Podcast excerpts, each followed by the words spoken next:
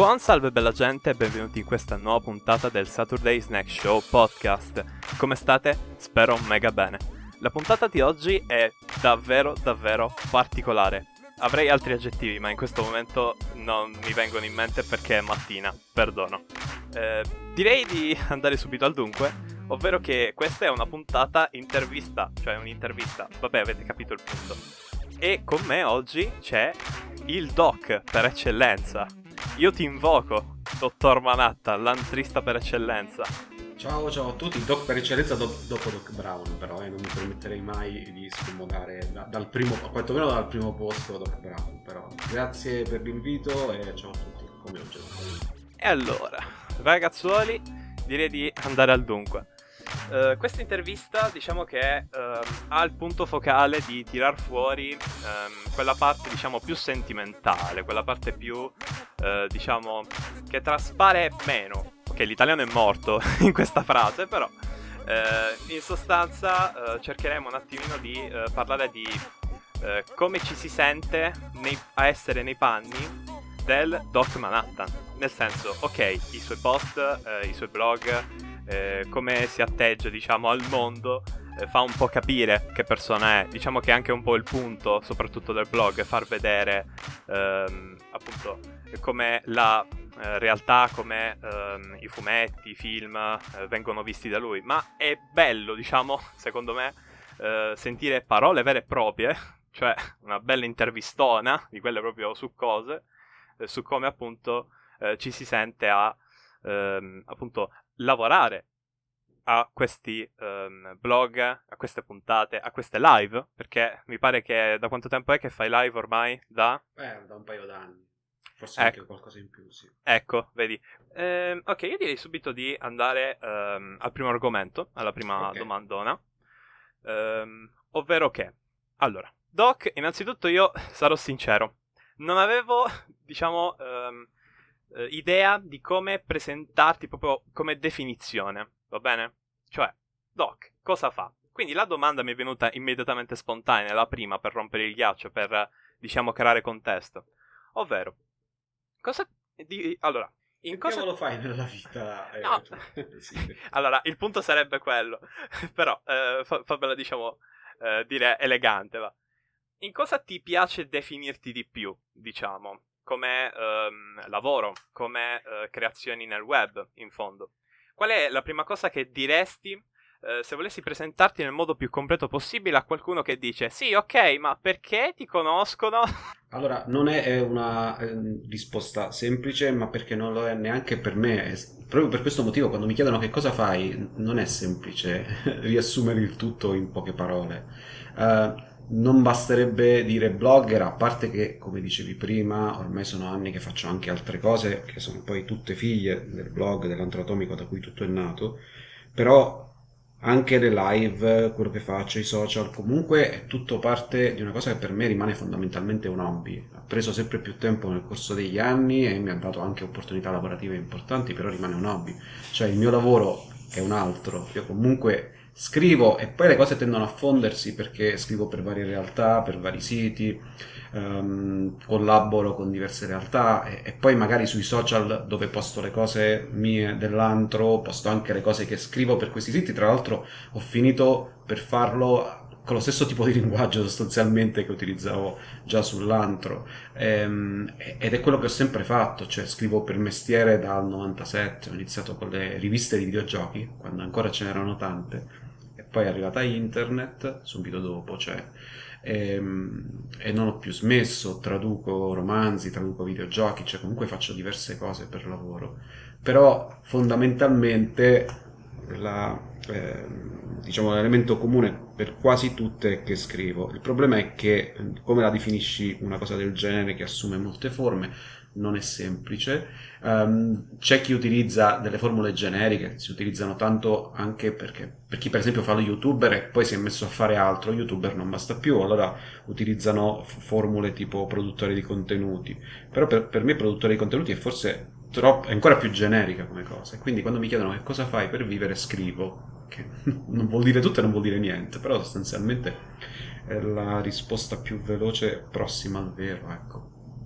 Poi, come dicevo prima, eh, all'inizio, sai, quando è nato il blog nel 2007, è nato perché ero responsabile di una rivista di videogiochi che si chiamava Play Generation, giravo tantissimo per lavoro e dirigere una rivista ha, significa sbattere la testa contro una serie di paletti tutti i giorni, perché c'è uno stile linguistico che hai scelto, magari lo hai scelto anche tu se sei responsabile di quella rivista, ma se vuoi fare qualcosa di diverso che ehm, esca ehm, dalle righe oppure che, che so, sia un po' genuinamente folle, non lo puoi fare perché poi devi rispondere a un editore, a un tipo di pubblico che è abituato a quelle cose lì, eccetera. Allora anche come reazione in un periodo in cui c'erano i blog, nascevano i blog, parliamo ormai di metà anni 2000, eh, ho pensato di fare questa cosa in cui potevo, uno spazio mio, in cui scrivevo quello che mi pareva nel modo in cui mi pareva, con tanti neologismi storpiati e così così.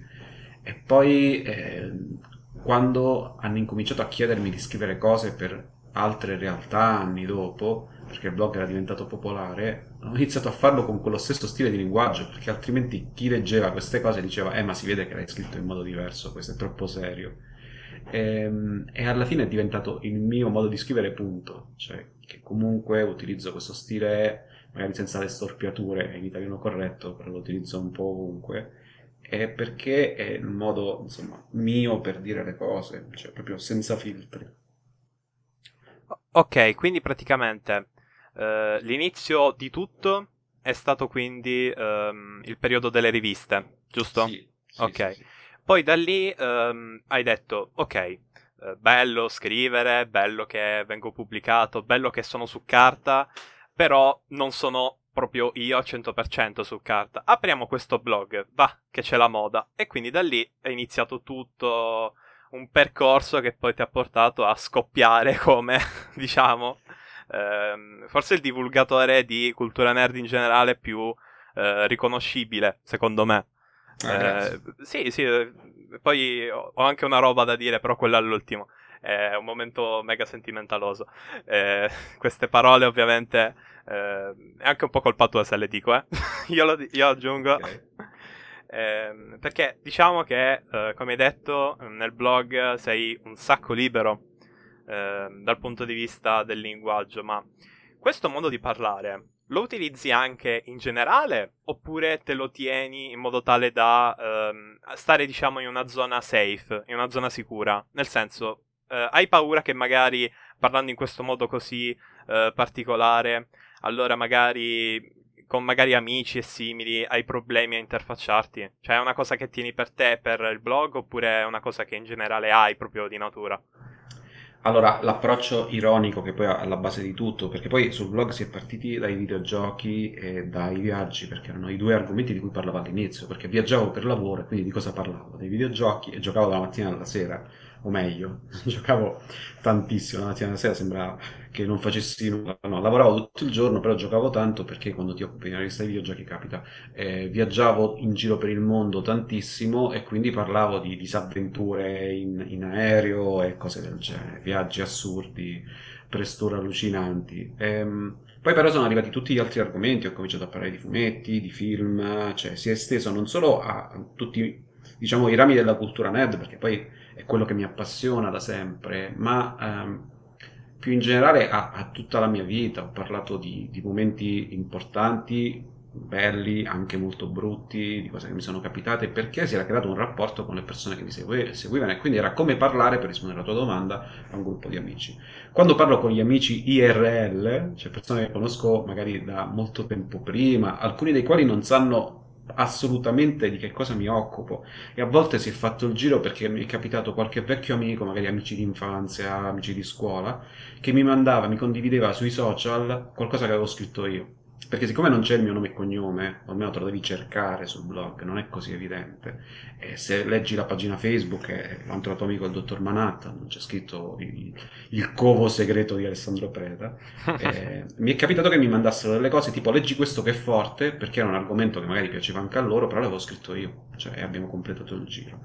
E quando parlo con le persone, magari non utilizzo quello stile, ma per il semplice motivo che eh, lo stile scritto secondo me è una cosa Qua, quantomeno quando vuoi fare qualcosa che colpisca, che abbia un senso, è diverso perché utilizzi delle forme diverse, però l'ironia di fondo, il mio approccio ironico a tutto, autoironico ed ironico, per cui tendo a non prendere mai eccessivamente sul serio tutte le cose che secondo me non meritano di essere prese eccessivamente sul serio, compresi eh, tutti i nostri hobby, compreso l'oggetto delle nostre passioni. Eh, quella è una cosa che mi ha sempre contraddistinto e mi ha aiutato sempre nella vita. E, mh, alcuni non la capiscono perché eh, era una cosa cui eh, con cui mi sono trovato ad avere a che fare all'inizio e capita ancora adesso che il blog esiste da ormai eh, tanti anni, ormai da quasi 15 anni. Eh, alcuni non comprendono l'ironia, cioè se parli in, con tono ironico di una cosa la stai coprendo di popò secondo loro e quindi non la rispetti. Invece secondo me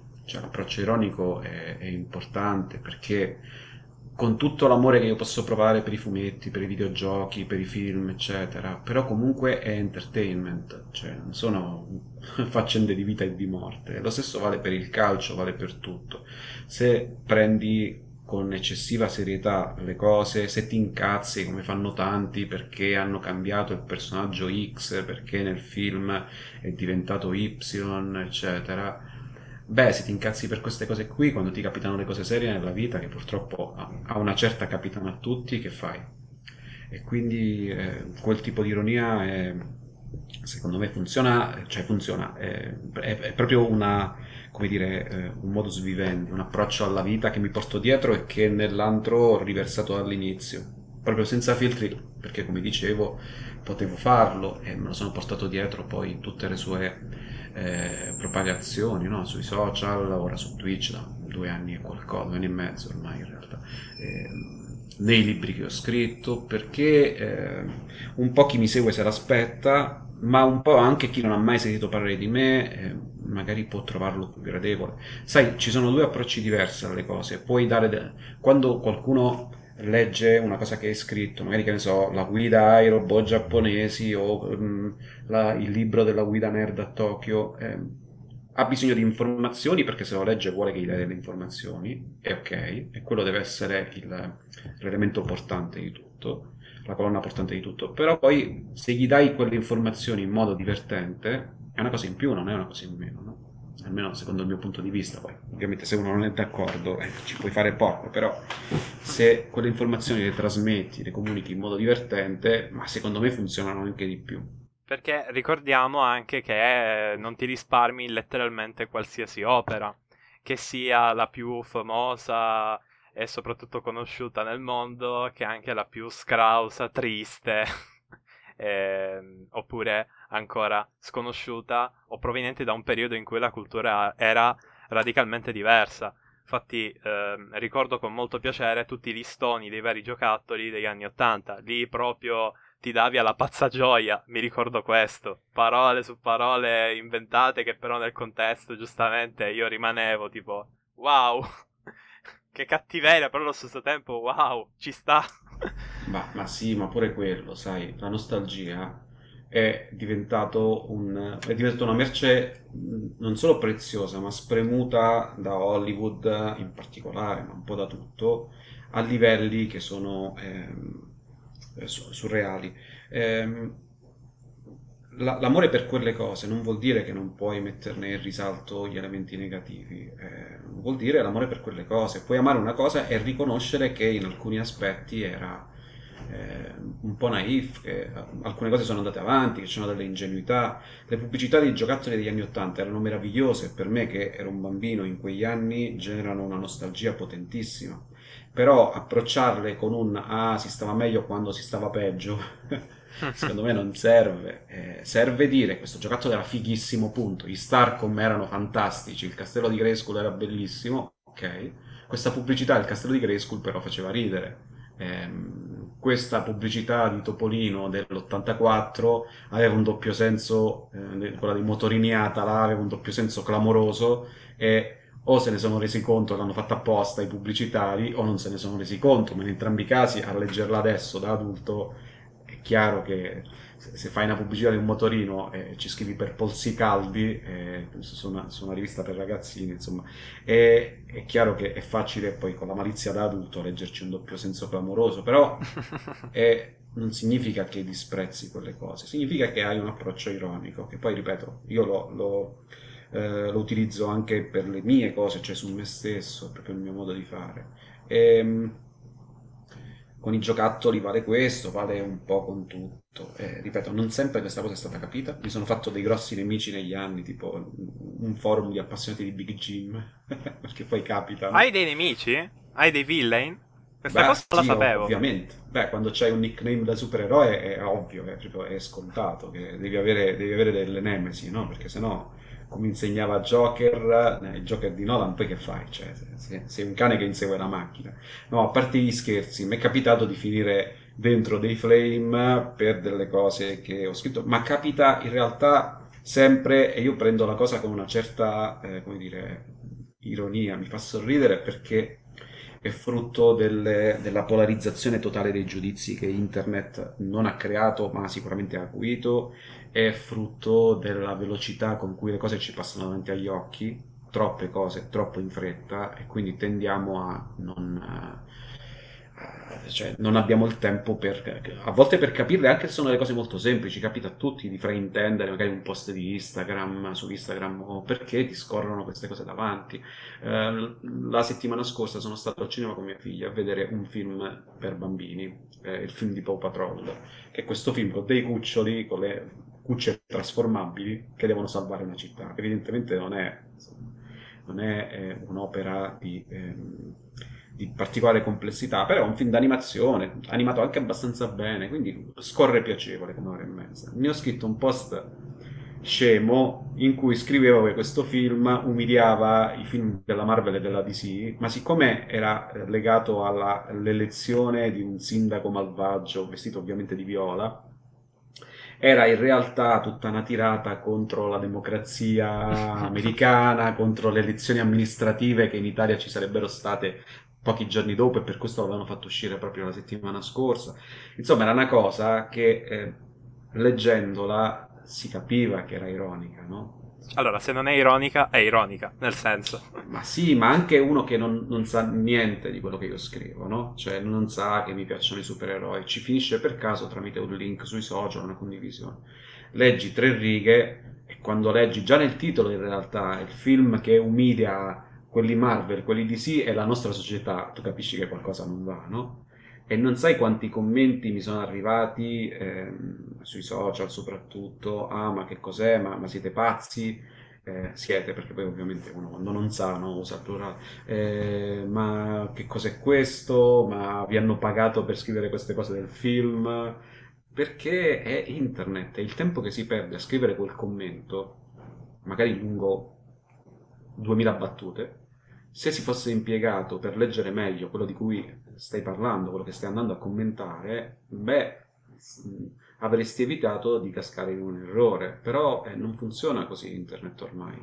E, ehm, io mi stupisco anche che in realtà la gente trovi il tempo ancora di leggere i blog, perché per il loro format, cioè per, per, per come sono costruiti, per il fatto che comunque sono dei long form di testo, eh, sono proprio um, ormai un, dire, eh, i resti di un internet eh, che non c'è più, no? quella di, degli, degli anni 2000. Ehm, evidentemente a qualcuno ancora va di leggere le cose un po' più lunghe dei, del numero di caratteri massimi di un tweet o di quello che puoi scrivere su Facebook senza scocciare la gente. No? Eh, questo mi stupisce, tanto quanto la velocità con cui si prendono dei granchi leggendo male le cose che ti trovi davanti. Da come ne parli, sembra che a un certo punto, diciamo, di questo percorso, soprattutto con il blog, ehm, ti aspettavi una caduta proprio libera, cioè una discesa proprio impicchiata eh, nel numero di mh, mm, letture.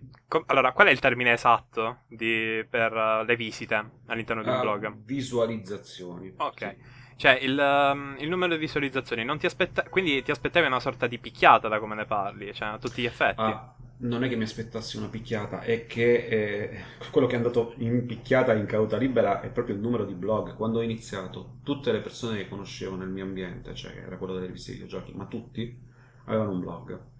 E, ehm, c'era questa cosa che ci si citava, si facevano sti giochi per cui tu chiamavi in causa uno, che poi lui sul suo blog ti scriveva la risposta, una, una sorta di, di, gioco di società a, a, mezzo internet.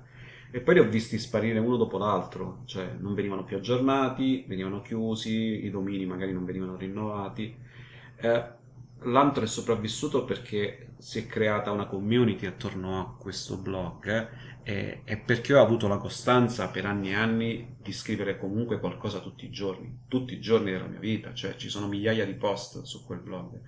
E, ehm, scorrendo indietro nel tempo, quando mi capita di cercarne qualcuno, trovo proprio dei pezzi di video, sono proprio delle istantanee di quello che facevo in quel periodo, di quello che guardavo al cinema, di quello che leggevo, delle cose a cui pensavo, è, è come una specie di archivio digitale della mia memoria e sicuramente funziona meglio della mia memoria, no? Perché sta lì. E, ehm, nomi e date li ricorda decisamente meglio.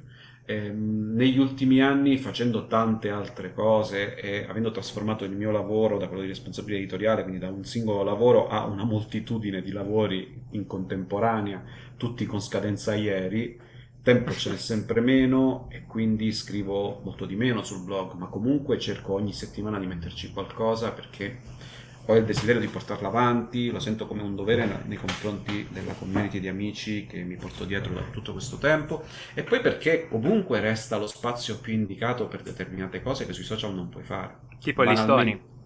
Sì, tipo i listoni, ma tipo anche una recensione lunga. Uh-huh. Eh, quando non mi capita di scriverla per lavoro, per i siti con cui collaboro, io so che resterà mi è capitato di scrivere recensioni per realtà molto grandi per cui ho lavorato in passato, cioè per realtà internazionali, eh, grandissime, e poi dopo dieci anni magari quelle recensioni non sono più visualizzabili perché hanno cambiato il sito, hanno buttato roba, e invece quello che scrivo sull'antro lì resterà, a meno che non decida di cancellarlo, non si sa mai, eh, si sa mai, però... Ehm, lì resta e ti dà la possibilità di scrivere quanto vuoi, di farlo come vuoi, di metterci le immagini dove vuoi, di impostare dei discorsi che sui social semplicemente non puoi fare. Li puoi fare in live, ma non li puoi fare sui social e alcune cose neanche in live funzionano, cioè a voce secondo me funzionano allo stesso modo. Banalmente i riassuntori di Game of Thrones funzionano perché funzionano in quel formato, cioè tu leggi, guardi la fotografia, poi leggi la didascalia che ti spiazza e se la battuta funziona ridi.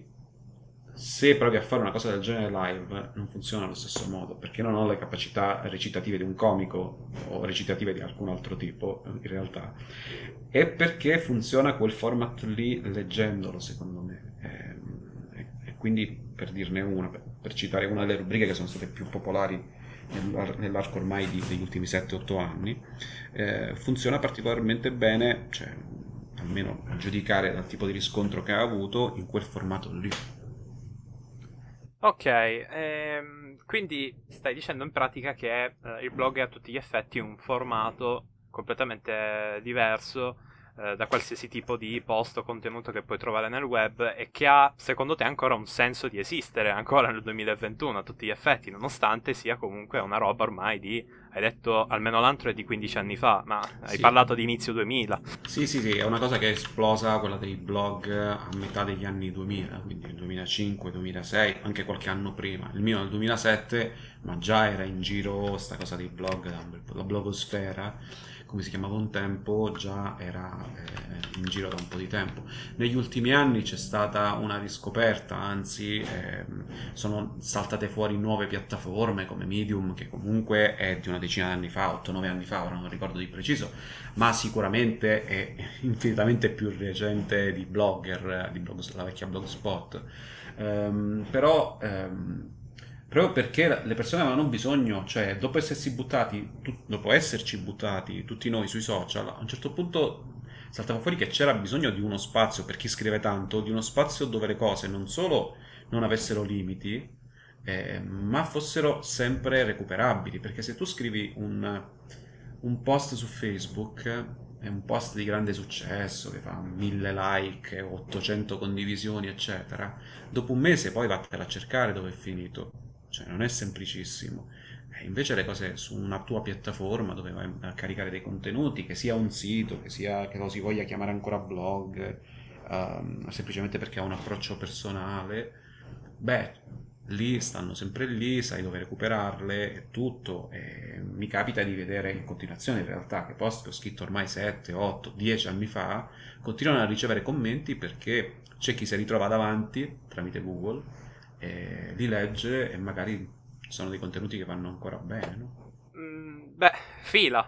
Diciamo che alla fine è una cosa più che legittima a livello proprio di contenuto, a tutti gli effetti. Ma mi chiedo una cosa, ma uno che vorrebbe iniziare un blog nel 2021, cosa gli diresti? Gli conviene? È una cosa per cui oggigiorno vale del tempo? Uh, se uh, si diverte a scrivere, ha piacere a farlo, perché no? Eh, ci sono 3000 piattaforme, WordPress, uh, la vecchia blogger che ha tantissimi limiti, ma è una roba di Google, quindi puoi stare sicuro che non andrà mai giù, tipo mai. A me è successo tipo una volta in 15 anni di avere un problema, una volta. Eh. Ehm, se è una cosa che ti fa piacere farlo, perché no? È ovvio che se qualcuno lo vuole fare perché vuole diventare un influencer, vuole diventare una persona nota nel settore, la forma scritta oggi è meno indicata rispetto a tante altre perché eh, la comunicazione via video funziona oggi molto di più, però dipende chiaramente da quello che uno vuole fare, dalle cose che gli piacciono fare. Se gli piace scrivere, è bravo a farlo e vuole che le sue cose vengano lette, non ci sono molte altre alternative. Ti puoi aprire un sito, lo puoi chiamare blog, può essere un tuo sito personale, ma comunque quello, quello è. Non è semplicissimo emergere perché... Eh, l'attenzione delle persone è rapita da 70.000 cose diverse. Quando io ho iniziato, Facebook era agli inizi, lo utilizzavano in pochissimi. Mm, eh, molti dei social che utilizziamo oggi non c'erano o non venivano adoperati. Anche YouTube era agli inizi, cioè era saltato fuori da un paio d'anni. Con quindi, le stelline, se non sbaglio. Sì, sì, sì, quindi era tutto diverso. Era tutto diverso e c'era molta più gente che su internet cercava cose da leggere per trascorrere il proprio tempo. Ora tante di quelle persone leggono soltanto, cioè scorrono semplicemente la timeline dei social e non leggono altro, per quanto è brutto eh, a dirsi, però sostanzialmente è così.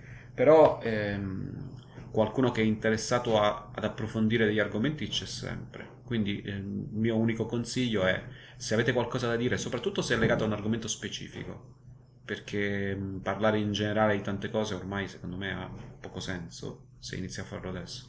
Però se è un argomento specifico e ti va di approfondire, eh, perché no? Quando mi è capitato di scrivere dei post su degli argomenti che magari che mi stavano a cuore, in passato mi sono reso conto che su internet, proprio in generale, alcuni di quegli argomenti non erano coperti affatto. Cioè, per quanto internet sia eh, quantomeno in lingua inglese e in lingua italiana, e eh, poi non so, magari in indie c'era un post su, sull'argomento, ma tramite motore di ricerca non mi usciva. Eh, per quanto noi pensiamo che su internet ci sia tutto, ci sono fior di argomenti che non sono stati coperti in maniera adeguata e lo sappiamo quando ci troviamo a, a litigare con le impostazioni di un televisore, non troviamo da nessuna parte qualcuno, una risposta al nostro problema o um, cose così, ora per fare un esempio tecnologico. Ehm, quel tipo di contenuti che siano specifici o semplicemente delle cose scritte bene, perché poi alla fine chi vuole leggere dei pezzi lunghi ci tiene che quello che legge sia scritto bene o divertente o magari meglio ancora entrambe le cose. E io penso che quando qualcuno ha la capacità di scrivere, non sto parlando ovviamente di me che sono stato semplicemente fortunato, ma quando qualcuno ha la capacità di scrivere e si dedica alla cosa, prima o poi verrà fuori, cioè ovviamente se non se la tiene per sé nel cassetto, ma se da qualche parte la pubblica e riesce a condividerla, ci vuole costanza come in tutte le cose, perché all'inizio non è semplice. E dopo questo messaggio credo che avrai all'incirca una decina di concorrenti, quindi buona sfida. Tipo torneo shonen. Non okay, so se okay. l'hai presente, alla Naruto. A... Sì, sì, certo, certo. Eh, certo, oddio, eh, sarai spodestato, cose di questo tipo. Vabbè, Beh, se no. salta fuori qualcuno che... Allora, innanzitutto non c'è nessun trono da spodestare, no? Per carità. Poi io incomincio anche ad avere una certa età, quindi se qualcuno fa delle cose in maniera estremamente divertente, a me piacerebbe leggerle. Cioè, io ho sempre eh, apprezzato chi fa delle cose divertenti. Non è una gara, alla fine ora so che la tua era una battuta, no? Sì, Però sì. non è chiaramente una gara e da lettore io il problema lo vivo anche dall'altro lato perché comunque a volte sei, sei dal medico in attesa, sei in metropolitana, eccetera, vorresti leggere qualcosa e su tanti dei quotidiani online non trovi dei contenuti adeguati ormai da leggere perché ci si butta sul click, click facile, eccetera. Avere degli approfondimenti scritti in modo interessante è una cosa, leggerli è una cosa che mi piace sempre, quindi se qualcuno li scrive a me farebbe piacere leggerli, eh, per carità. E dopo questo enorme eh, argomentone che abbiamo, diciamo, eh, raccontato al meglio, diciamo, perché eh, alla fine abbiamo letteralmente parlato di quasi ogni aspetto del blog, avevo però una domanda che mi premeva tantissimo, ovvero personalmente, no? Eh, qual è la parte che ti piace di più ehm, quando appunto pubblichi? Cioè, qual è la parte che ti soddisfa? Quando magari ehm, hai molte visualizzazioni? Oppure quando arrivano i primi commenti? Oppure il semplice scrivere gli articoli ti, diciamo, eh, prende? Qual è la cosa che più eh, ti ispira? Allora, ehm, in realtà è lo scrivere in sé, cioè per me è proprio un'esigenza, l'ho sempre fatto da quando ero bambino, ho sempre scritto tanto. Quindi il blog ha, ho iniziato a scrivere per le riviste perché mi piaceva, eh, sono finito a scrivere su internet. Scrivere è una cosa che mi diverte e che non mi stanca mai. Um, può essere un momento anche particolarmente stressante per il lavoro, che poi tra l'altro significa scrivere altre cose, però eh, quando mi metto a scrivere, anche quando devo farlo in, in, un lasso di tempo estremamente breve, magari sono stanco, cioè nelle peggiori condizioni psicofisiche, però comunque mi diverte. Quando mi metto lì e c'è una cosa di cui mi piace parlare e lo faccio, non è per la gratificazione di chi lo legge, magari dice ah un bel pezzo, quello chiaramente si apprezzano, però è, è, proprio lo scrivere in sé la cosa che mi piace di più. Quindi è proprio eh, il concetto eh, che eh, hai questo tuo spazio che è tuo personale e ci sei tu in quelle cose che scrivi, quindi è solo quella diciamo la eh, parte fondamentale sulla quale diciamo tutto il tuo ecosistema di eh, articoli gira a tutti gli effetti. Quindi è proprio un'esigenza, ok, quindi sostanzialmente è proprio una cosa di cuore. È bello, eh, mi sto quasi commuovendo. sì, sì, no, ma è quello, è, è la mia passione e forse, eh, sai, l'unica cosa che ho sempre saputo fare, da sempre, è, è scrivere molto in fretta delle cose decenti, non delle grandi cose, delle cose decenti in pochissimo tempo ma sempre, cioè sempre. Eh, quando ho fatto la maturità ho scritto il tema in 15 minuti, sono andato a consegnarlo dopo, dopo averlo copiato in bella, sono andato a consegnarlo dopo 25, non so, da quando avevamo iniziato, e mi hanno detto che non potevo uscire, perché prima di un'ora e mezza, due ore, non ricordo, non si poteva uscire e ho detto adesso che diavolo faccio? No, stai lì seduto e ti mangi il panino. E come nel computer con le scarpe da tennis ho iniziato a, a fare rumore quando spezzavo i pezzi di panino e ad accartocciare la carta facendo rumore, così mi hanno detto vai vai puoi andare. E, e poi alla fine è risultato il tema migliore della scuola, cioè ha partecipato a un concorso tipo. E per me era una cosa che avevo scritto come scrivo tutto, cioè una volta con la penna, ormai da tanti anni con la tastiera, non, entro in uno stato di furia eh, per cui non mi rendo neanche conto di, di quello che sto scrivendo. E uno potrebbe dire si vede da quello che poi vado a leggere però ehm, scrivo, butto giù le cose mi estraneo dal mondo e quando finisco è finita ehm, ed è una cosa che mi piace tanto, cioè mi dà proprio soddisfazione. Ecco, come a, ad alcune persone che so, piace la pesca e si sentono bene con se stesse quando stanno lì a pescare con la canna in mano, beh, la cosa che mi fa sentire bene è scrivere. In questa descrizione mi ci trovo tantissimo perché anche io, diciamo, sono stato parecchio notato, eh, soprattutto alle superiori, eh, del fatto che avevo delle capacità di scrittura abbastanza riconoscibili, ecco, perché magari eh, tema gigantesco, eh, tre ore minimo, stimato dalla professoressa, e io me ne uscivo dopo mezz'ora eh, con una bella copia diretta, perché io neanche faccio brutte copie, scrivo così, e mi viene tutto perfetto, è come se avessi già in mente quello che volessi buttare su mm-hmm. carta, e diciamo che ho avuto situazioni simili, quindi wow, mi sembrava beh, il mio, diciamo, pensiero, la mia coscienza che parlava e diceva, eh no, guarda, cioè, sapevano questa cosa. Tra l'altro, bello che ti hanno anche comunque riconosciuto. Io ho avuto anche la sfiga di non esserlo. Triste. wow. Vabbè, ma poi, guarda, lì, ripeto, è stato un caso fortuito. Vede che tutti gli altri facevano pena, non lo so, i temi dico, su quella traccia. Però... Eh uno lo fa perché sente di doverlo fare, poi capita di non essere compresi, capita, come dicevo prima, che eh, viene frainteso il tono di quello che hai scritto, è un problema... Uh, Si dice sempre che uno non deve scrivere per se stesso, ma vale quando fai il giornalista, quando scrivo una recensione per un sito, io lo so bene che non devo scrivere per me stesso, devo scrivere quello che io penso, quello che un film mi fa provare come sensazioni, quello che mi dice il cuore oltre che quello che mi dice la testa di quella pellicola. Eh, però è chiaro che devi, fare, devi scriverlo in un modo che risulti comprensibile al pubblico, questo è vero ed è vero sempre. Però il motivo per cui ti metti lì a scrivere deve essere che è una cosa che ti piace fare, anche perché se lo fai per lavoro e non ti piace, non è bellissimo e si vede. Eh? Cioè, si vede quando, una, quando qualcuno ha scritto qualcosa ed è stato costretto a farlo perché doveva farlo e non aveva alcuna voglia. Leggi proprio la minaccia di sfratto tra le righe di quella recensione. Si legge, si legge il mi hanno costretto a farlo, ma non ne avevo proprio voglia. E capita quando anche delle persone, sono le grandi firme, devono scrivere di un argomento di cui non sanno niente e non gli frega niente, soprattutto. Perché poi puoi anche non sapere nulla di un argomento, ma essere interessato a quell'argomento stesso e avere l'approccio no, dell'ultimo arrivato che dice ah, mi sono appena avvicinato al bricolage, non ne so niente, questo è il mio approccio. E può essere interessante pure quello, no? perché ci sono tante persone nelle stesse condizioni. Ma se l'approccio è adesso vi parlo di questa cosa come se quella cosa la conoscessi, ma in realtà non la conosci e ti fa schifo, beh, quando le leggi, soprattutto se sei del mestiere, te ne accorgi subito. Ora comprendo perché proprio in questi temi eh, non sceglievo mai le tracce di storia, ma prendevo sempre quelle di politica super complicate, eh, perché appena uno mi chiede, eh, mi fai il riassunto di questa storia qui? Io tipo, ah, no, per favore. Quindi sì, eh, conosco esatto. la sensazione. Esatto, Io esatto. preferisco sproloquiare eh, su 20.000 teorie, 700 eh, idee, poi mischiarle, tirarci fuori una morale, non so neanche come, quello è il punto.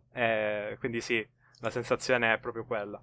Tra l'altro, eh, quello a cui mi riferivo prima sul fatto che eh, proprio, c'è proprio questa cosa, questo flow di quando si scrive, secondo me è proprio una cosa a metà tra eh, un'abilità che è innata e un po', ehm, diciamo, eh, l'attitudine della persona. Perché io sono molto riflessivo.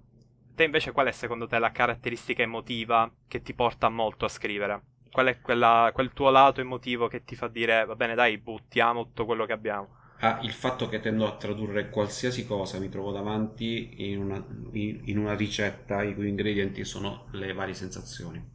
Cioè eh, tendo a scomporre il mio giudizio su qualsiasi cosa nelle emozioni primarie che quella cosa stessa va a pizzicare, le corde che va a pizzicare. Quindi guardo un film, Mm, questo film tecnicamente è lodevole per questo, ok? Si vede la mano del regista per quest'altro, bene.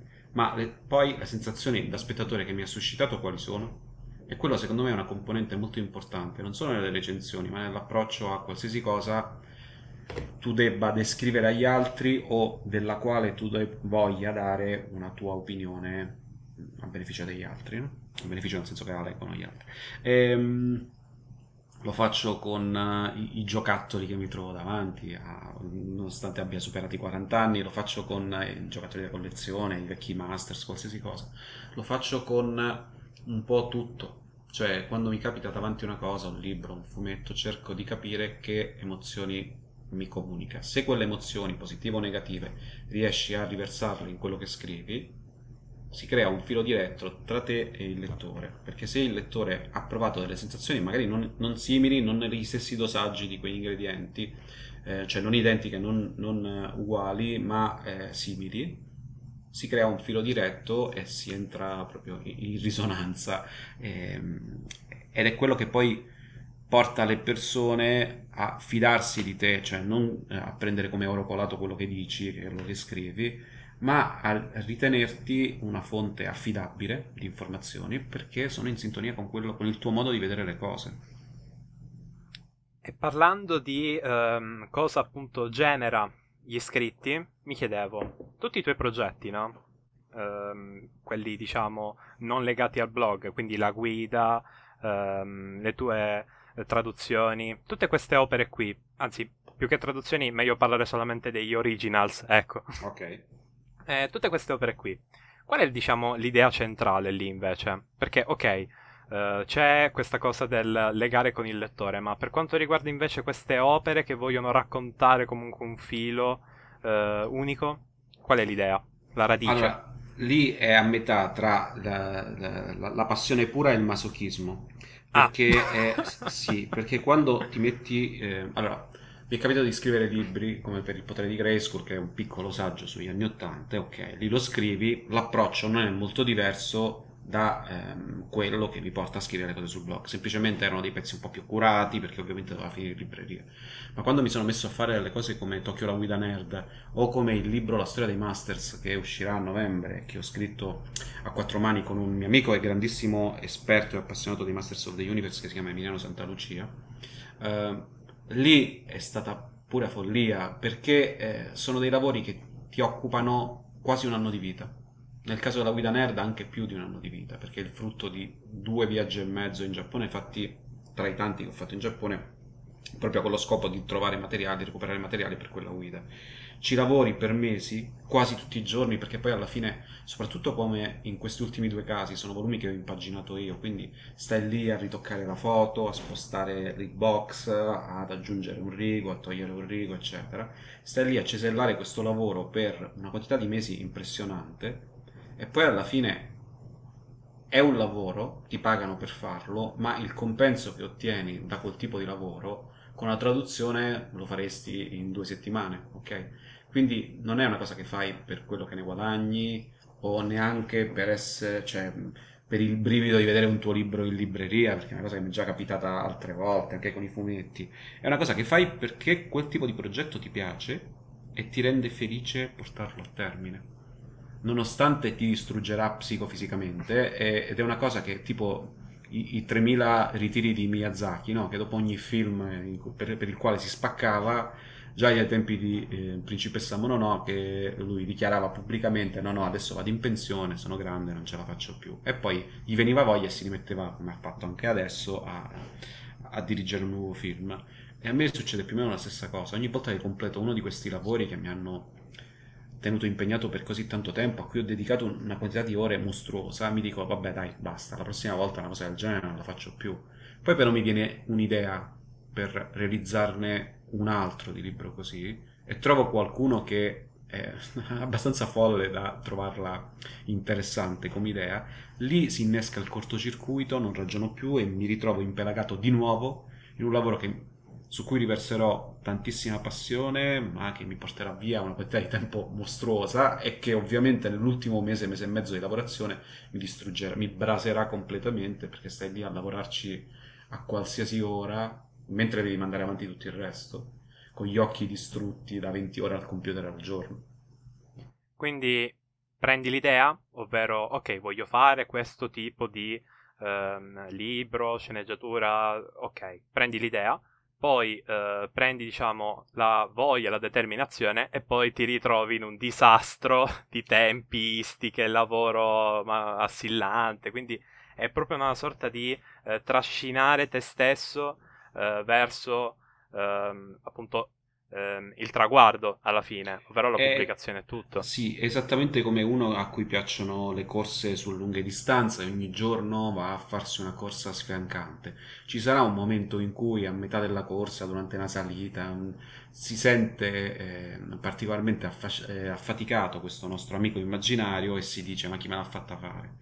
Però quando parti sei galvanizzato e quando arrivi alla fine sei più galvanizzato ancora perché si aggiunge la soddisfazione di quello che hai fatto sostanzialmente è così, cioè il mio percorso è così, ci sono dei momenti di difficoltà quando mi ritrovo in qualche salita, però quando alla fine arrivi al traguardo dici beh cacchio ho fatto una cosa che mi piaceva fare e l'ho fatta come volevo farla e questo ti dà una grande soddisfazione. È letteralmente un rapporto di amore e odio. A tutti gli effetti. No, no, no, dai, è, è solo amore in realtà. È, è un amore con qualche, con qualche momento di difficoltà. Però il momento di difficoltà deriva soprattutto dal fatto che non fai quello tutto il tempo. Cioè, chi è uno scrittore ha dei momenti di amore e odio con quello che sta facendo, perché se scrivi un romanzo e ti porta via due anni di vita, però fai solo quello, ci sono dei momenti in cui ti incagli da, la tua storia si incaglia da qualche parte, ne devi riscrivere un pezzo e tutto il resto. Però se fai solo quello è il tuo lavoro, ok? Che c'ha delle parti bellissime e delle parti brutte.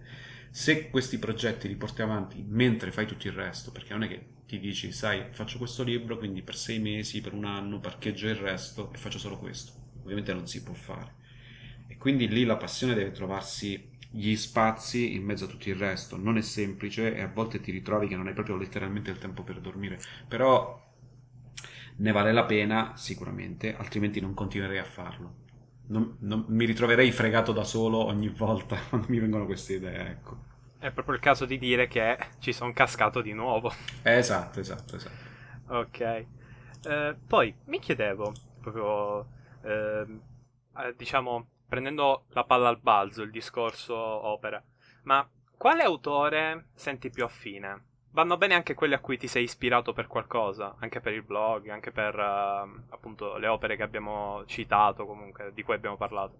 C'è qualcuno che ti fa dire, mm, mi piace, aspetta un attimo e prendo appunti, qualcosa di questo tipo. Allora, magari non coscientemente, ma sicuramente in tutto quello che scrivo, quindi anche le cose di fiction, ci sono alcuni autori che mi hanno influenzato profondamente.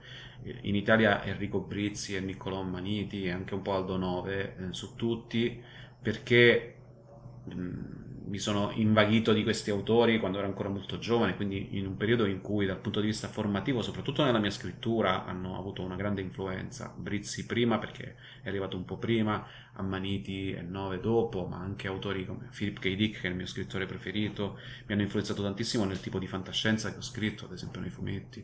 Ehm Neil Gaiman, tantiss- in realtà la, la, lista sarebbe lunghissima. Chuck Palahniuk assolutamente, che ho avuto anche il piacere di incontrare ormai molti anni fa, e ricordo in uno dei primi post sul blog c'è una foto che ci ritrae assieme, però ehm, questi autori mi hanno influenzato davvero tanto perché sono eh, autori di cui ho letto tutto, cioè ho letto tutto anche di Stephen King, però non lo so, sarà che l'ho sempre visto come un punto d'arrivo, un punto inarrivabile, no? Perché invece questi autori, molti dei quali comunque avevano più o meno la mia età, penso ad esempio a Brizzi, ma lo stesso Maniti che qualche anno più grande, però non tantissimi anni più grande, li vedevo comunque come un'espressione della mia generazione e quindi a me più prossimi, soprattutto gli autori italiani citati che comunque riempivano eh, i, ro- i, loro romanzi di riferimenti alla cultura pop, che era la stessa che avevo vissuto io dal punto di vista musicale, dei fumetti e quant'altro. E quindi loro mi hanno influenzato tanto e me ne accorgo perché quando esce un loro nuovo libro, un loro nuovo lavoro, eh, mi ritorna la voglia di scrivere fiction, cioè non, non articoli, non recensioni, ma delle storie, proprio perché sono stato influenzato in modo molto forte da questo autore. Qualche loro opera a cui sei più affezionato? Guarda, di Brizzi praticamente tutto. Eh, l'ultimissimo romanzo, eh, La primavera perfetta, è un romanzo bellissimo e mi piace davvero un casino. Di eh, Ammaniti mi è sempre piaciuto tanto Ti prendo e ti porto via, ma anche lì ehm, praticamente tutto quello che ha scritto mi ha detto qualcosa. Alcuni romanzi mi sono piaciuti più di altri, eh, però eh, in generale tutto quello che ha scritto mi è piaciuto. Soffocare è il mio libro preferito di Palniuk, credo. Eh, di Philip K. Dick ne potrei citare tanti. Eh, La svastica sul sole è probabilmente il suo libro che mi è piaciuto di più, anche se anche delle opere che vengono considerate in genere minori nella sua produzione, tipo Scorrete lacrime disse il poliziotto, all'epoca mi misero sotto come un rullo compressore, nel senso che le trovai assolutamente fantastiche quindi anche di quest'autore ovviamente consiglio l'opera Omnia, per dire che è un po' più complicato perché ha scritto un casino, però... Mm, quindi c'è proprio una lore a tutti gli effetti, anche dal punto di vista di cosa hai letto, e che poi quello che hai letto è stato letteralmente, diciamo, la causa per poi le conseguenze che sarebbe il blog e tutti gli articoli che hai fatto, diciamo, la tua persona su carta. Sbaglio? Uh, no, no, non sbagli, è giusto, la voglia di scrivere ce l'ho sempre avuta anche quando ero bambino, però sicuramente ehm, ah, le letture nel corso degli anni, come capita, hanno contribuito, no? Temprano a tutti gli effetti. Sì, eh... sì, sì, ti danno, ti danno la voglia di continuare, di fare meglio, di migliorarti, perché poi leggi comunque le opere di autori che sono a un livello per me chiaramente irraggiungibile, quindi poterti avvicinare a quegli autori. Tra l'altro si sono creati anche lì dei cortocircuiti per me estremamente emozionanti. Qualche mese fa ho avuto la, il piacere di intervistare proprio Enrico Brizzi sul mio canale Twitch e i ragazzi che erano lì a seguire la live si sono accorti di quanto fosse emozionato, cioè mi era capitato comunque di intervistare so, Manara, comunque autori estremamente importanti e per me la cosa è stata incredibilmente piacevole però quella chiacchierata con Enrico Brizzi per me era proprio un punto d'arrivo, perché sai, quando segui una persona, quando sei ragazzino sostanzialmente, e hai continuato a seguirla in tutti questi anni, nonostante, cioè nonostante con tutto che ehm, sono cresciuto io, è cresciuto lui, la vita ti cambia e tutto il resto, evidentemente quando hai poi la possibilità di farci una chiacchierata così, come due persone al bar, ehm, è bello, no? È particolarmente bello. E questa cosa è stata permessa da un canale Twitch che è nato sulla scia di un blog, che è nato perché mi piaceva scrivere e mi piaceva scrivere quelle cose anche perché autori come Brizzi mi avevano influenzato, quindi proprio la chiusura del cerchio. Si può dire che ti hanno letteralmente smussato quegli angoli che erano incerti, soprattutto ah. sul modo di scrivere. Sì, sì, questo, questo senza dubbio. Senza dubbio, e ogni autore che ti piace, sia un autore in gamba ovviamente, ma quasi tutti quelli pubblicati qualcosa di interessante da dire ce l'avranno, no? Immagino. Beh, oddio, non tutti tutti, però la maggior parte. Qualcosa ti insegna. Eh, quando leggi un autore impari quelli che sono, eh, vedi in filigrana quelli che sono i trucchi del mestiere, no? Per gli autori di storie fantastiche, quindi fantascientifiche, fantasy o quant'altro, la caramellina che ti danno alla fine di ogni pagina o di ogni paragrafo ti, che ti spinge a continuare la lettura, tanto per dirne una. Mm, per ehm, autori che raccontano il quotidiano, comunque la vita di persone normali, ehm, è il modo in cui ti fanno entrare nella testa e nei sentimenti di queste persone. Quindi sono tutti trucchi del mestiere che da lettore impari, ma anche se non vuoi metterti lì ad impararli, se sei abbastanza attento, per osmosi, sono cose che inizi ad assorbire. Osmosi che a tutti gli effetti ha creato quello che poi è a tutti gli effetti il tuo ecosistema che è il tuo lavoro. Ah, sì, sì, sì, sì, anche perché, come dicevo prima, all'inizio era tutto separato, nel senso che eh, il, il, blog era il blog, era un passatempo, e il, il lavoro era, era diverso. Adesso, fatto salvo le traduzioni, anche se pure lì mi è capitato di tradurre dei romanzi attinenti alla cultura pop, ne so, ho tradotto i romanzi di Ritorno al futuro e di Ghostbusters per Salani, perché anche quella è una cosa che è nata dal blog, perché avendo scritto tanto dei Goonies mi chiamarono per scrivere una postfazione del romanzo dei Goonies, che però era stato già tradotto all'epoca, negli anni 80, quindi l'hanno ripubblicato con la traduzione già esistente. E da questa postfazione è nata una collaborazione che mi ha portato a tradurre diversi loro romanzi. Eh, fatto salvo, quindi, solo eh, fatte salve le traduzioni nel campo dei videogiochi, per il resto quasi tutto quello che faccio è comunque riconducibile al fatto che tramite il blog, ormai in 15 anni, il mio nome nell'ambiente della cultura pop è circolato, quindi anche se non è direttamente un lavoro, è una cosa che, come dicevo all'inizio, di occasioni, di opportunità importanti me ne ha portate tante. E mi chiedo, è più importante il blog, cioè quello che scrivi, o la persona che c'è dietro al blog? Ma dal punto di vista di tutti, di quelli che ti chiamano, di quelli che ti seguono. Uh, a volte um, è una domanda che mi viene fatta spesso, soprattutto quando ci sono i raduni, quando incontro le persone alle fiere, ora che le fiere sono ripartite, uh, quanto sei simile alla persona che scrive queste cose. In realtà non c'è alcun filtro, cioè io sono quello che scrive quelle cose. Eh, mi metto a parlare in terza persona come un calciatore degli anni Ottanta, però eh, tutto quello che scrivo è esattamente quello che penso e ripeto, a volte lo infiocchetti in modi buffi perché è più bello da leggere, però sostanzialmente è quello e si vede perché ho parlato, come dicevo prima, negli anni di cose che erano est- estremamente personali e, e ne ho parlato alla fine con il modo in cui parlo di tutte le altre cose, proprio perché eh, alla fine questo, questo, questo, nel blog fa tanto, cioè chi legge un blog sa che comunque è una... dovrebbe saperlo, perché qualcuno ogni tanto si confonde, dovrebbe saperlo che c'è dietro una persona, non è un sito che è scritto da 10 persone, a meno che non sia un blog collettivo, però è una cosa che è scritta da una persona e dietro c'è quella persona con il suo modo di pensare, con le sue le cose giuste, le, le cose sbagliate e tutto il resto, no? Ora, uh, siamo diciamo addirittura d'arrivo. Uh, avevo una piccola curiosità, quindi uh, prendiamo la nostra telecamerina virtuale, facciamo diciamo un cambio di inquadratura. Eh, spostiamoci adesso alla situazione Twitch. Perché mi chiedevo, è ormai da due anni, hai detto, due anni e mezzo circa. Sì, sì, sì. Ok, che sei su questa piattaforma. Eh, non so se segui, diciamo, il gossip che c'è dietro, ma diciamo che Twitch Italia, ma Twitch in generale non è esattamente eh, molto favorevole nei confronti dei creator più liberi, diciamo. Eh, e cosa ne pensi da questo punto di vista? Le polemiche che ci sono state dietro, sempre se le hai seguite, hanno un senso? Allora, a dire il vero, io non seguo tantissimo, cioè ovviamente mi arrivano le cose, però non seguo tantissimo perché non sono proprio dentro all'ecosistema Twitch, nel senso che comunque io non faccio gaming, tanto per dire, che è uno degli argomenti che... Già sei escluso, sì, via, è, è, marginato.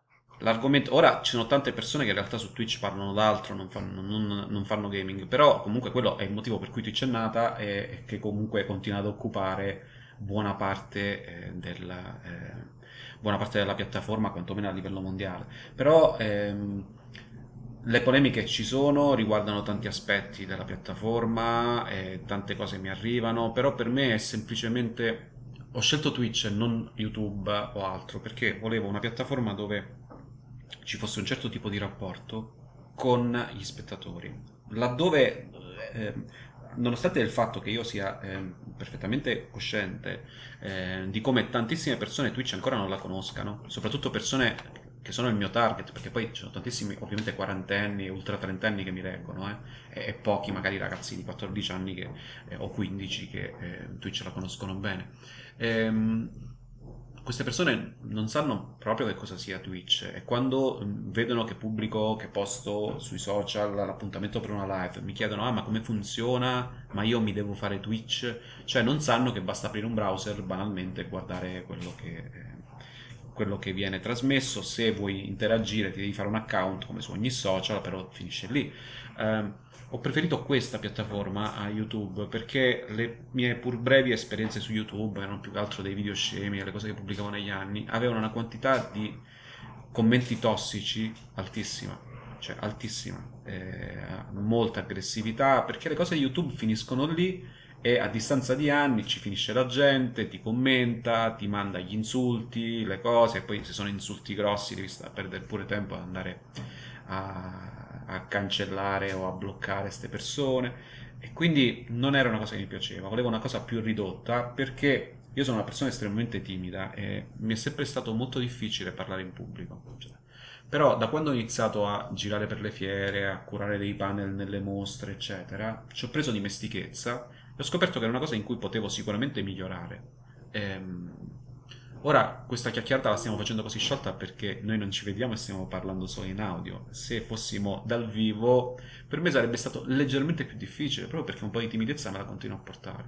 Avere un gruppo di persone che sicuramente è contenuto, perché faccio delle live comunque in media 150-200 persone, possono arrivare a 300, ma comunque è un pubblico piccolo, è come parlare a Lucca Comics quando mi è capitato di presentare delle cose al Teatro del Gio, ci sono 200 persone che sono sedute lì e tu parli, però con in più l'interazione con queste persone che Twitch ti offre e che funziona particolarmente bene. È semplicemente questo. Quindi poi ho semplicemente portato su quella piattaforma dei format che potevo portare, potevo portare anche su blog, sul blog, ma che si prestavano meglio alla chiacchierata e quindi discutere delle cose, cioè formula, format come il circolino dei telefilm che c'è sempre stato sul blog, su Twitch diventa una chiacchierata. Io dico la mia, i ragazzi che mi seguono dicono la loro tramite eh, la chat e si crea una bella interazione, feste- è un gruppo d'amici, si festeggia il compleanno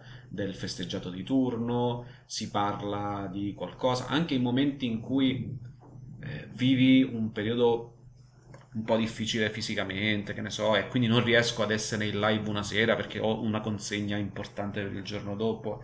Non c'è la cosa, eh, ma mi hai lasciato, mi hai abbandonato. Sarà che sono quasi tutte persone adulte, ma è una cosa che si capisce ed è bello. Cioè, anche il modo in cui interagiscono tra loro i ragazzi è una cosa che eh, ovviamente mi fa molto piacere. Cioè, è, molti di loro sono antristi de- della primissima ora, cioè persone che ormai mi seguono da dieci anni o anche più, però comunque interagirci con quest'altra formula, ormai a livello, non dico quotidiano, ma quasi, perché sono tre live a settimana, è una cosa che mi dà grande piacere, cioè mi, mi rende orgoglioso, ecco. Quindi fondamentalmente per te è più importante quello che porti, il tuo contenuto, piuttosto che, diciamo, Uh, tutto il resto, cioè ti conveniva, hai visto Twitch che ti dava queste possibilità, ci sì. sei entrato e poi chi se ne frega se uh, tutto il resto va in fiamme.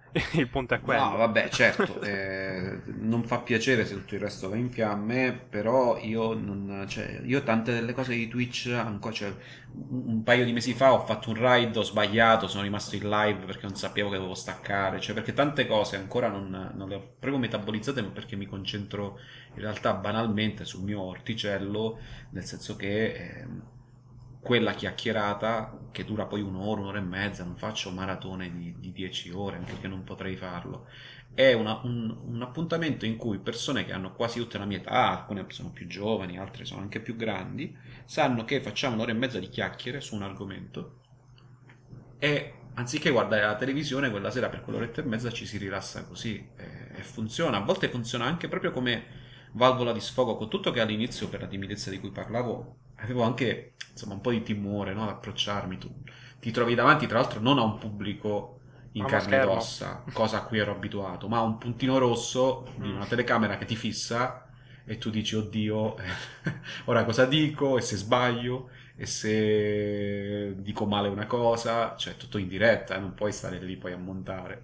Poi capisci, entri nel, mood e dici no, vabbè, è un gruppo d'amici, parlo come parlerei a un gruppo d'amici qui eh, dal vivo, se sbaglio qualcosa chi se ne frega, eh, me lo faranno notare, e pazienza. E, ehm, e questo mi ha aiutato perché poi mi sono reso conto a distanza di tempo che la mia capacità di parlare in pubblico, anche di registrare, era una cosa che mi riusciva assolutamente malissimo, cioè di registrare dei brevi clip, delle brevi clip, quando mi chiedevano vuoi fare un saluto per questa cosa che lo inseriamo in un collage di saluti per questa occasione, ci mettevo le ore perché non ero proprio capace di registrare, di, di parlare davanti a un puntino rosso luminoso e in quello sono migliorato un minimo, quindi vuol dire che ehm, sta funzionando anche come palestra per me questo, questo, tipo di esperimento ed è una cosa bella. È una cosa bella perché oh, fino a quando puoi migliorarti in qualcosa, secondo me è proprio un dovere farlo, soprattutto se lavori nel campo della comunicazione, ma eh, nel campo dei contenuti in generale, come dicevamo all'inizio, è, è proprio un tuo dovere farlo, non soltanto una cosa che puoi fare. Mi piace che in fondo uh, pensi sempre a cercare di migliorare sempre di più i tuoi contenuti e che quindi, eh, come hai detto tu, guardi diciamo, il tuo orticello e fai del tuo meglio senza diciamo, andare a ehm, creare comunque discussioni ampie. Proprio si sente che la tua personalità, come hai detto tu, che sei un po' diciamo eh, timido, ecco, si riflette anche sui contenuti che fai, per esempio su Twitch.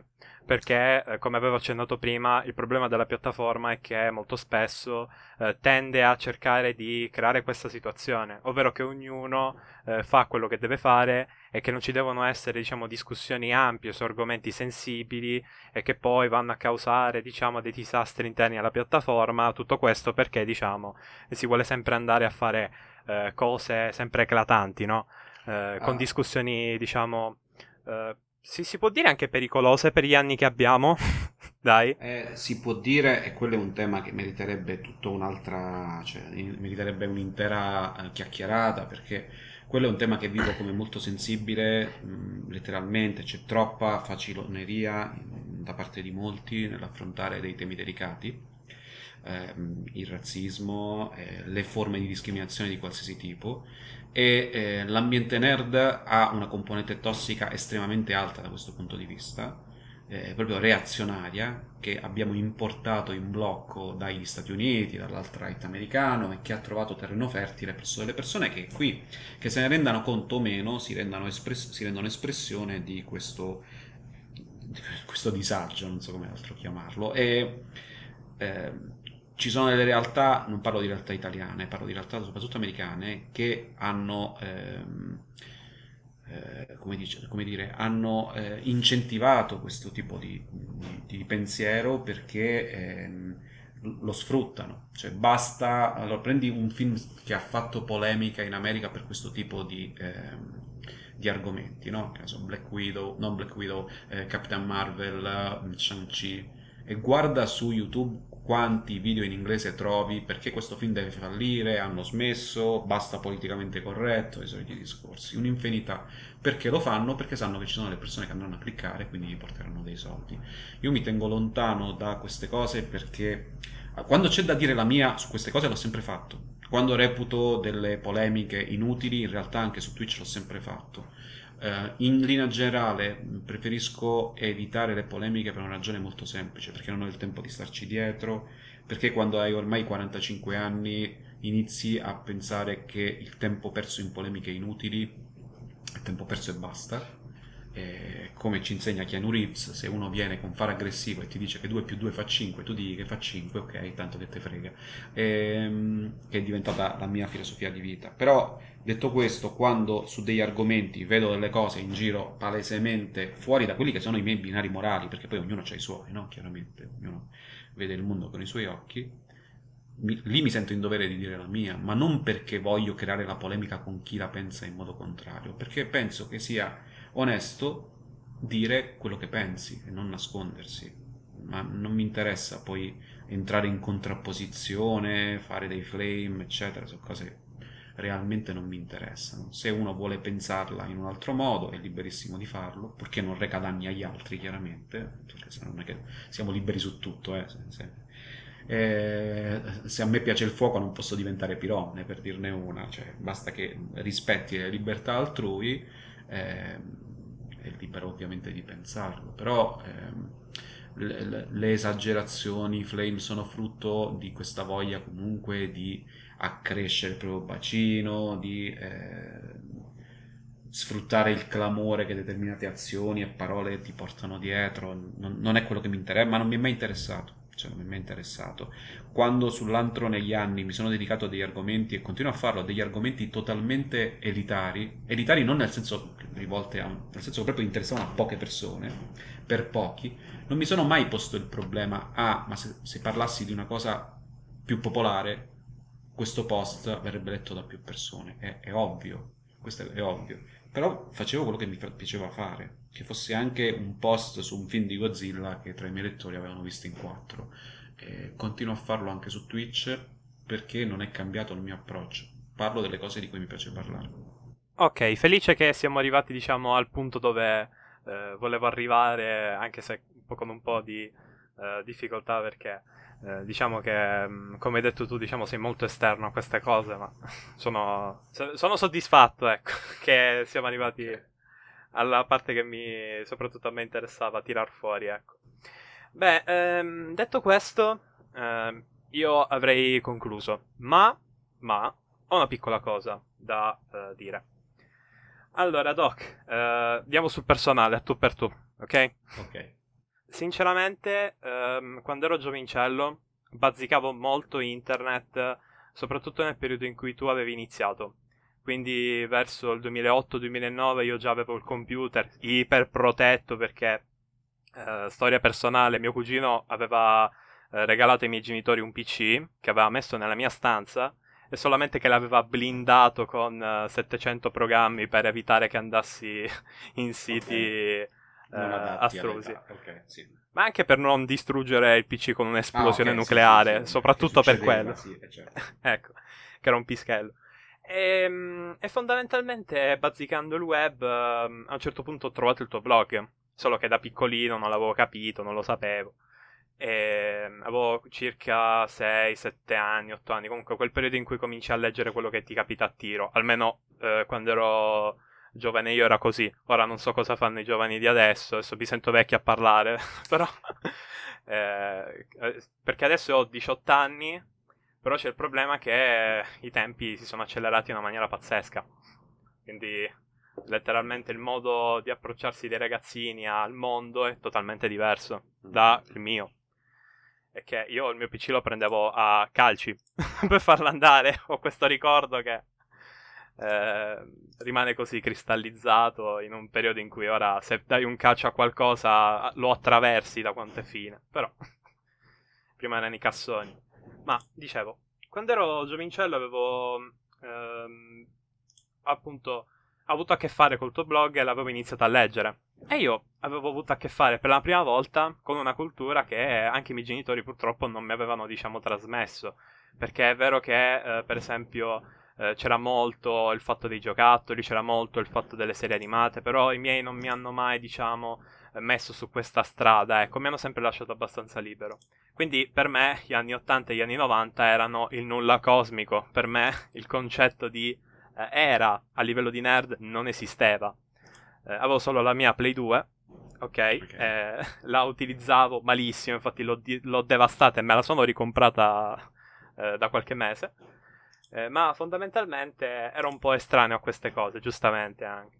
Però eh, col tuo blog eh, da piccolino avevo avuto a che fare per la prima volta con He-Man, con uh, questo Nino D'Angelo muscoloso. Per la prima volta ho avuto a che fare con Optimus Prime, però dei vecchi tempi. Io all'epoca riguardavo a nastro i film di Michael Bay, quindi per me i Transformers erano la cosa più tamarra del mondo. non, non mi passava neanche per un secondo alla mente il fatto che ci potesse essere eh, una serie animata dei Transformers così, diciamo, basica, ecco. E con che sigle poi. Eh, e diciamo che mm, ti voglio dire che sono grato eh, del fatto che hai mandato avanti questo blog perché personalmente è un qualcosa che mi ha formato.